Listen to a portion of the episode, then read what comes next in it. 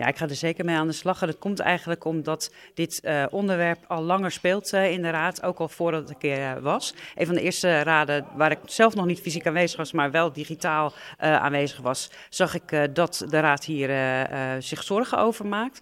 En dat zij inwoners ook horen die zich zorgen hierover maken. Dus dat was voor mij voldoende aanleiding om hiermee aan de slag te gaan. En we zijn ook al aan de slag met inwoners die daar wonen om te kijken van, goh, wat speelt daar nou? Wat zouden oplossingen kunnen zijn?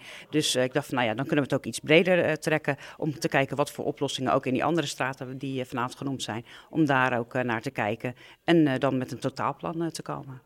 Nu stelt het CDA voor om tijdens de ochtendspits de straten eigenlijk alleen nog maar beschikbaar te stellen voor bewoners en leveranciers. Is dat wel te handhaven? Nou, het blijkt uit voorbeelden uit de landen, en dat noemde het CDA ook vanavond, dat dat kan. Maar dat betekent ook wat. En ik wil graag ook eerst in kaart brengen wat dat betekent en of dat ook inderdaad voor Zoeterwoude realistisch is. Wanneer heeft u dat in kaart gebracht? Nou ja, het is me gevraagd om dat voor de zomer in kaart te brengen en daar ga ik heel erg mijn best voor doen. En mocht dat niet voor de zomer lukken, dan zo snel mogelijk daarna.